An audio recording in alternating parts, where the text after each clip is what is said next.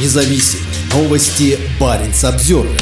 Артик Уголь опять отправляет уголь со Шпицбергена. Тресту Артик Уголь в этом году удалось отгрузить на отправку 100 тысяч тонн угля. Об этом рассказал директор Департамента развития Арктической зоны Российской Федерации Максим Данькин. Это на 100% больше показателей 2022 года, когда со Шпицбергена не вывезли ни одной тонны. По его словам, тогда это произошло из-за санкций. В этом году, кстати, мы порядка 100 тысяч тонн угля оттуда вывезли. Если в прошлом году был ноль, после санкций нам запретили почти любую деятельность вести. В этом году мы нашли возможность и уголь стали реализовывать, рассказал он. Этим он поделился на Международном военно-морском салоне, который проходил в Санкт-Петербурге. Он также сообщил, что Россия собирается укреплять свое присутствие на Шпицбергене. При этом добыча угля будет постепенно сокращаться, а туризм и научная работа развиваться. Баренц Обзервер уже рассказывал о том, что генеральный директор Треста Артик Уголь Ильдар Неверов недавно поделился планами запустить на Шпицберген туристические чартерные рейсы из Москвы или Мурманска. В ответ на это МИД Норвегии напомнил о том, что санкционные ограничения не позволяют россиянам летать над территорией северной страны.